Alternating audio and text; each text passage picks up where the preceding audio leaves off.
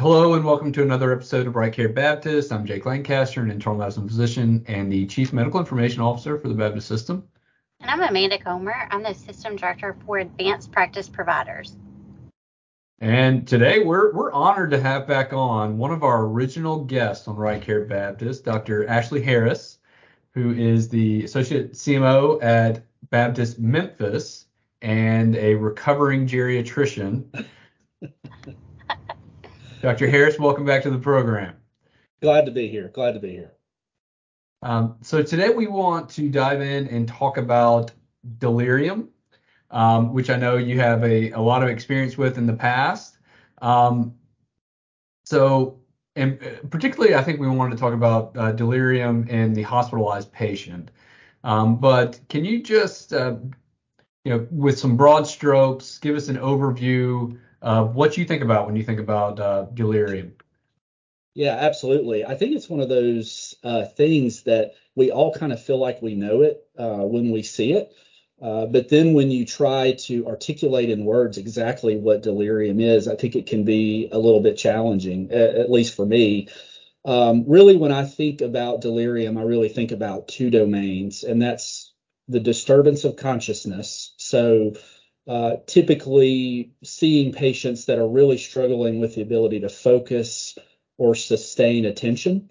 Uh, oftentimes that can be a subtle finding that progresses over time, but it's that attentiveness that is kind of a hallmark of the delirium, or lack of attentiveness is a hallmark of a delirious patient. And then, of course, probably the second component is just a, a change in overall cognition. So, memory loss, disorientation, language or speech challenges, certainly the potential for perceptual disturbances like uh, you know auditory or vis- visual hallucinations.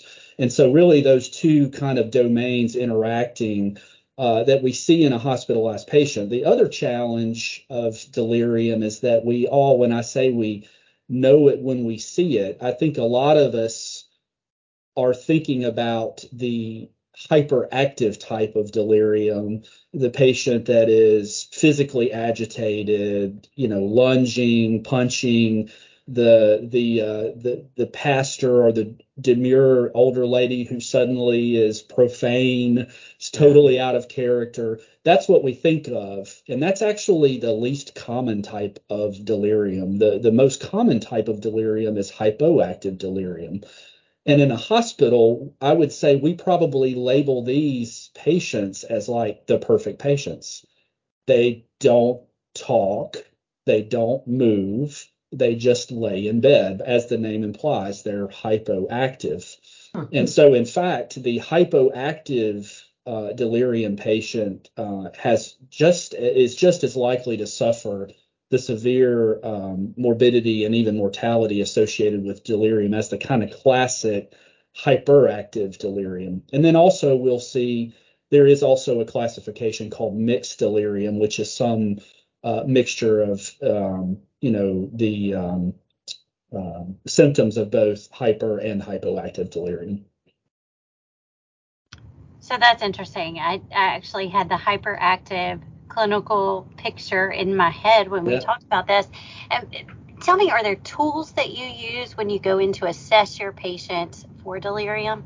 Yeah, a- absolutely. And I think that you know there are very there are increasingly complex and advanced tools, and then there are some very simple tools. And I think that for a lot of us, um, we have a long way to go uh, in hospitals as far as the assessment of delirium. So for me today, I think the simple is good enough because simple is better than no assessment. Probably the most important thing you need, and you can't always have it, but it's so helpful when you have some understanding of the baseline cognitive status of the patient. Because oftentimes I see dementia labeled as delirium because there's not any context or background that, hey, this is actually their normal uh, cognitive state. Um, so I think background and history are very important. For me, uh, certainly the most important thing you do is you have to have the you have to attempt to communicate with the patient.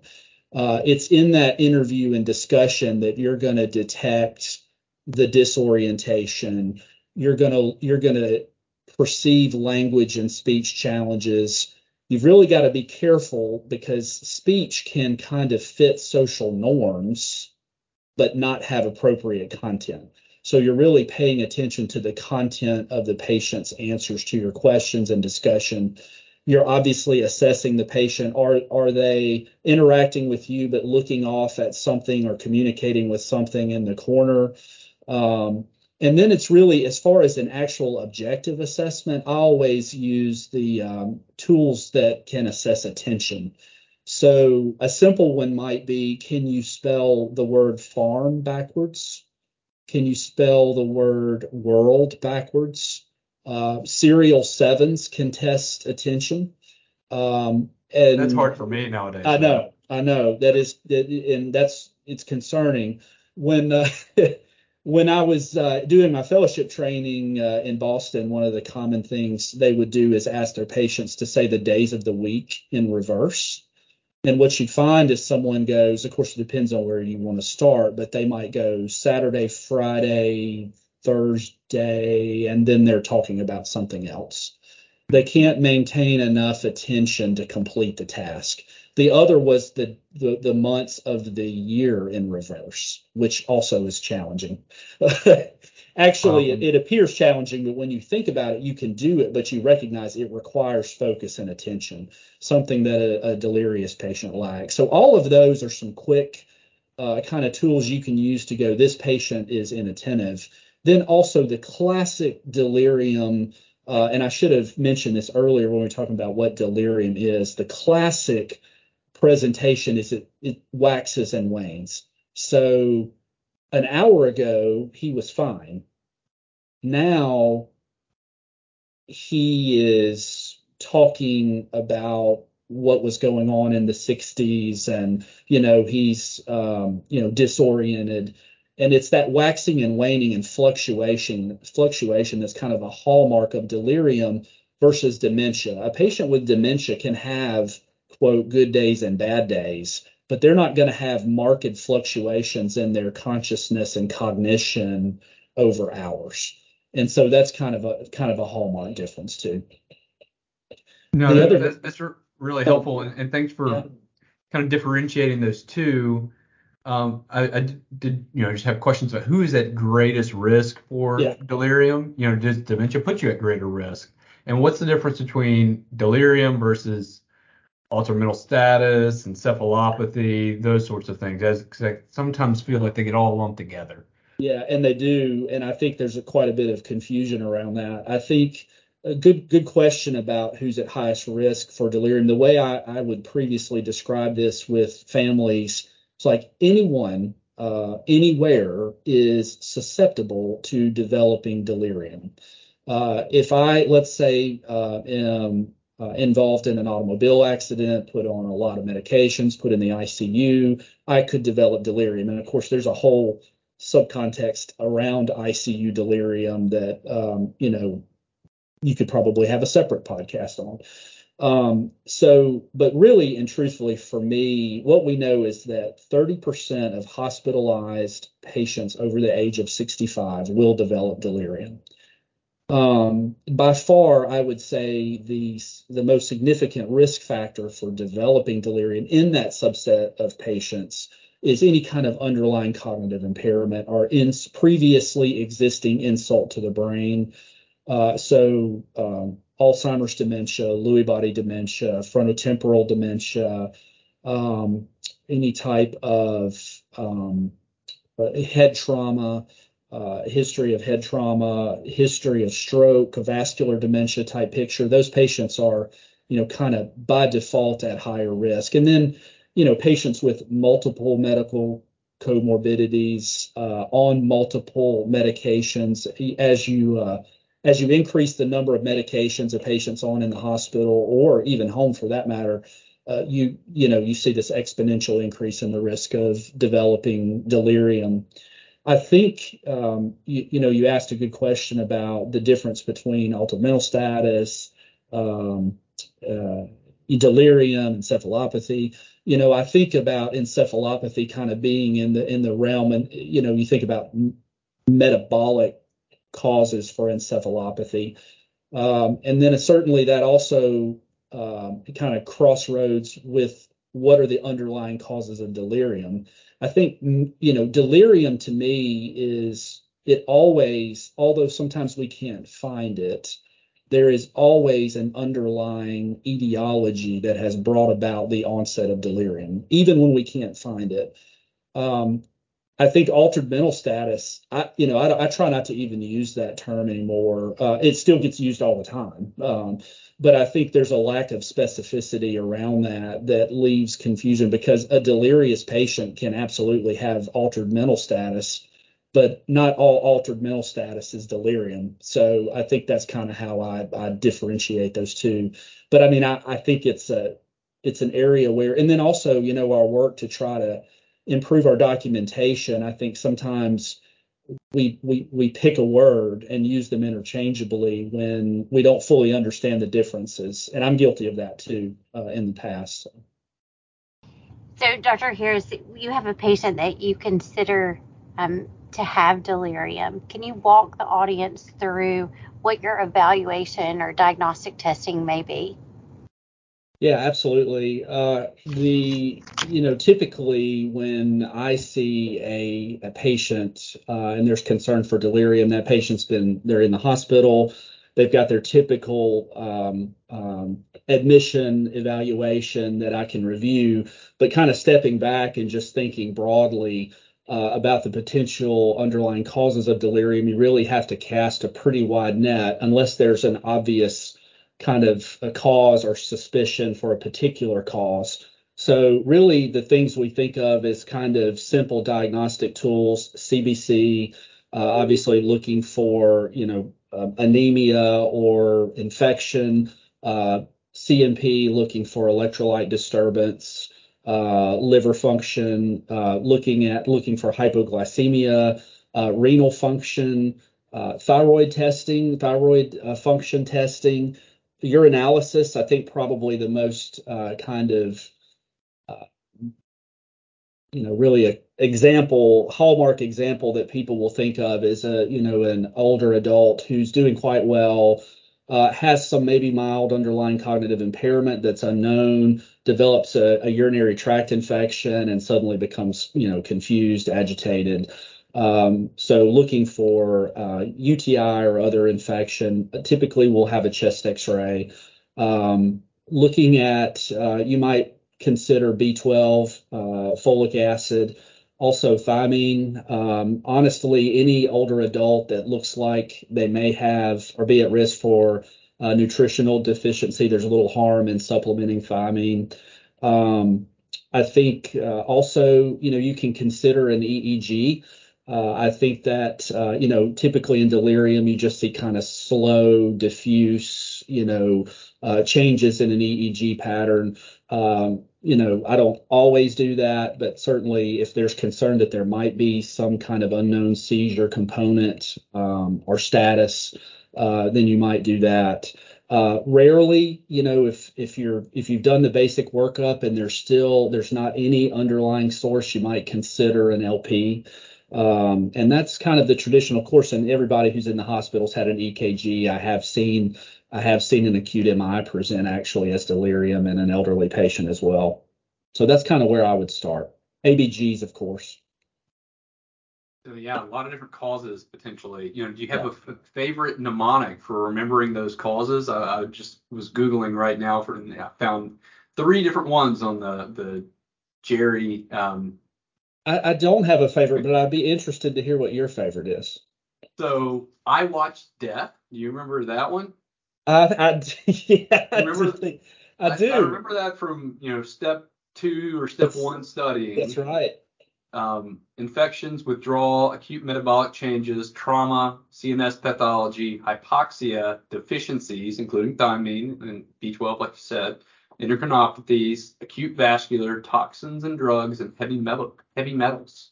Yeah, good good that you brought up tox, toxins and drugs. Of course, uh, probably the you know we think of in, infections as a common cause, but very often the, the question you ask a family member is, have you recent has your loved one recently started any medications?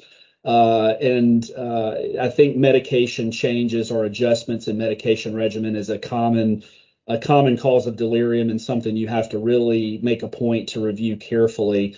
Uh, and we could talk about that briefly, but you know the common things I think about are uh, antihistamine agents like uh, you've got an older patient who can't sleep and they decide to maybe take some Benadryl, uh, become delirious. Um, also, benzodiazepines, which we might talk about briefly if we're going to talk about the management of delirium or how we shouldn't manage delirium. But benzodiazepines in older adults uh, can be a common cause of delirium. And then some kind of unusual things like Levaquin would be an example, certain antibiotics.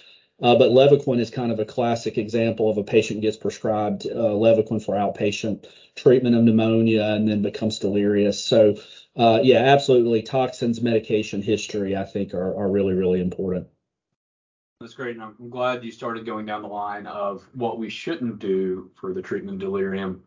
Um, tell us what you've seen as far as you know the hospital management of delirium. I know all of us have been paged in the middle of the night about a patient that is you know acting differently and requests for, "Can I get some Ativan? Can I get some Haldol or something like this for this patient?" Talk talk to us about that. Yeah, really tough. Uh, really tough subject because, as we know, I mean, there's no FDA-approved um, uh, medication for the treatment of delirium. So we're kind of out on a limb based on you know, anecdotal personal experience. I think I was very surprised during my training because, of course, uh, in residency, you kind of get accustomed to a certain regimen. And then I went doing fellowship work on a specialized geriatrics unit, dealing a lot with delirium, and completely different. And even amongst experts, there are varieties of opinions about what is acceptable, unacceptable, what is the best practice, and what is not. I think for me, what I felt and what I think the hardest thing to do in these urgent situations when you're um, you know, in the hospital, number one, I guess we can just talk briefly about pharmaceutical management, but there's really the whole other realm of non-pharmaceutical management that is, I think, far more important. But when you're getting that acute phone call about someone who's agitated, typically the regimen that I was taught to use was exquisitely low doses of Haldol, um, 0.5 to 1 milligram, kind of PRN. Uh, the good thing about that is it can be given PO, IM, uh, IV sparingly Um, until you begin to achieve some sense of you know, calming. And this is really should only be done when a patient is has the potential to harm themselves. You know, mild agitation as a result of delirium should be managed as best as possible non-pharmaceutically because of the risks. Uh, what we should not do um, is use benzodiazepines unless you know for some reason it was believed this was more like an alcohol withdrawal type syndrome or potentially Lewy body dementia. Those patients uh, can respond negatively to antipsychotics. Uh, but historically, my my actually had a geriatrician I worked with who would start off in a petite older patient with 0.25 milligrams of Haldol Uh, and then you know give that PRN maybe you know up to every hour as needed until you begin to achieve some response. It's it's it's hard to do that in these acute scenarios where people want kind of an immediate uh, response. And that's where I think all of the non-pharmaceutical things come into play. I mean, we really are in hospitals. I mean, we're kind of delirium factories. I mean, we we put people in these situations that create delirium, particularly older patients. And so really, what we need to do are in a patient who's at risk, or the good thing is prevention and treatment can kind of be the same, uh, orientation protocols. So how often when we walk in the room do we remind the patient the day, the the the day of the week, the day of the month, uh, what time is it? Uh, we need clocks in our rooms. Uh, we need our windows open. If you walk in the room, an elderly patient, it's 11 o'clock in the morning, the blinds are closed, lights are off.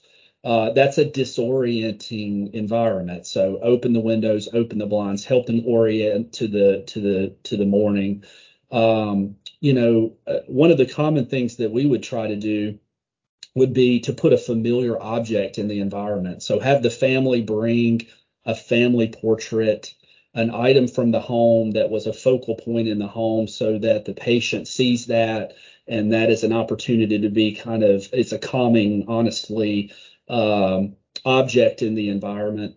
Uh, sleep aids uh, i think or you know again up in the day awake during the day uh, not sleeping or napping all day up in a chair up when possible uh, really important for sleep. Some some folks will use melatonin kind of pro, prophylactically uh, on admission to kind of help promote sleep at night. Uh, mobilization when possible. Absolutely, you know, we've done. I think we're moving in the right direction on restraints. Uh, we don't use restraints as often in the hospital, and that's a good thing. We know that restraints are delirium provoking or delirium worsening uh, agents. And then I think one of the more profound things I experienced were making sure that patients who have a hearing impairment or visual impairment have their glasses, have their hearing aids. If they can't hear you, uh, they can't be oriented. Uh, if they can't see you, that's a delirium prov- provoking uh, experience. And then also, you know, we experienced this during COVID when visitation was limited. There is nothing no that, that is more important than a familiar face at the bedside. So encouraging family to be present or a good friend to be present, um, you know, even th- particularly and able to even stay the night when that's possible, because that familiar voice or face can really do a better job of reorienting or redirecting a patient that's delirious or struggling uh, with the environment. So I think, um, you know, those things coupled with judicious use of pharmacologic agents for extreme agitation that poses the potential for risk of harm is really the best um, you know the, the best tools that we have the problem is they're all they're labor intensive time intensive and um, so we have to it requires really structured programs around that and i think that's you know, one of the things that we want to try to develop here is a better program. There are there's already a lot of good work in the ICU, the ICU Liberation Project around ICU delirium. We need delirium prevention protocols out on the floors at our hospitals too. I think that was really great. And yeah, know, the form of pharmacologic treatment is something that I never knew the right answer, whether or not there is, I guess, a, a real right answer. Uh, but we do see a lot of patients, especially those that end up in nursing homes. There's like a national yep. crisis about getting put on long-term antipsychotics. Um, how do we avoid? Yeah, and that's the that's the challenge because there's a black box warning uh, for the treatment of uh, elderly patients with dementia with antipsychotics. They increase risk of stroke, things of that nature. And so I think the key and where I specifically see it in, in some some geriatricians will choose to use uh, an atypical antipsychotic like Seroquel or something like that in the evening. Uh, but when we're in the hospital, I try to make it very clear that this has to be a short-term treatment modality. Uh, because yes, uh, nursing homes, uh, long-term care facilities, rehabs are under a lot of pressure, uh, appropriately so, not to use long-term um, antipsychotics. So I think that, you know, my goal is always to control the most severe symptoms and then attempt to wean off, wean back, and get off those agents whenever they're possible. And as someone who's worked in long-term care facilities, uh, some sometimes um, you find yourself in a difficult position where you just have to make that choice to do that and justify why the risks of not doing so exceed the risk of doing so. But it's not an easy it's not an easy dilemma, that's for sure. The other thing that we have to do is uh, in the treatment of delirium is set expectations because there is not uh, a clear path forward for delirium. Some people um, will, let's say they have a urinary tract infection, you treat the UTI, two or three days, they're back at baseline. for some people, um, I've seen delirium last for months, episodic confusion, uh, episodic loss of attention, and it goes on for weeks or months. So you have to prepare families that, um, you know, this isn't a, it's not a guaranteed course of recovery. And then for some patients, Uh, with dementia, particularly, it kind of sets, it alters the path forward of the disease process for the underlying dementia, such that my patient, my family member comes in at a certain base point. We know they have Alzheimer's disease, and the decline in cognition is accelerated at the point that delirium uh, occurs, even though the delirium has cleared up. Their path, their deterioration in their cognition is kind of on a new line trajectory, and we never quite recover back to baseline. So I've seen that quite often, and in fact, uh, sometimes for some patients with with mild cognitive impairment, kind of sub-diagnosis, delirium is often the first evidence that there's an underlying cognitive issue. Um, you know, and so but the challenge is when someone comes in with no known cognitive impairment and they develop delirium, you, you, you, can't develop, you can't diagnose someone with delirium in the hospital with Alzheimer's disease.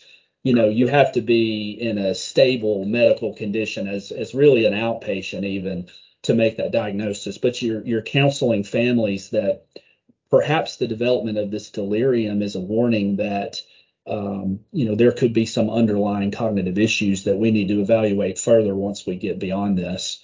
And I'm just reflecting back. I, I didn't in the evaluation of of of delirium mention imaging, neuroimaging. I should have. Um, it, you know, I think that for a, a, lot of patients admitted to the hospital who have some uh, alteration of their consciousness or confusion will have had a CT scan in the in the ED certainly that can can be useful um, to rule out some you know some gross unknown uh, issues such as a brain tumor or something like that. If there's obviously concern for a CVA or underlying vascular issue, an MRI can be helpful. But oftentimes I don't find that that's necessary. We're able to find some other metabolic or infectious cause for the underlying delirium that we're able to treat and look for a response.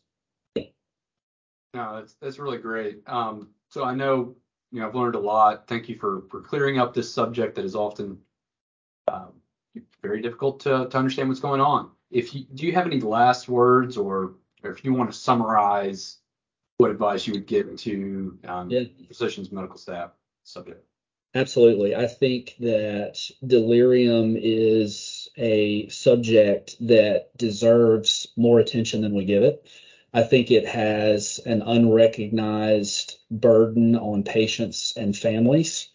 And we need to do better at recognition and um, treatment, and more importantly, prevention of this condition.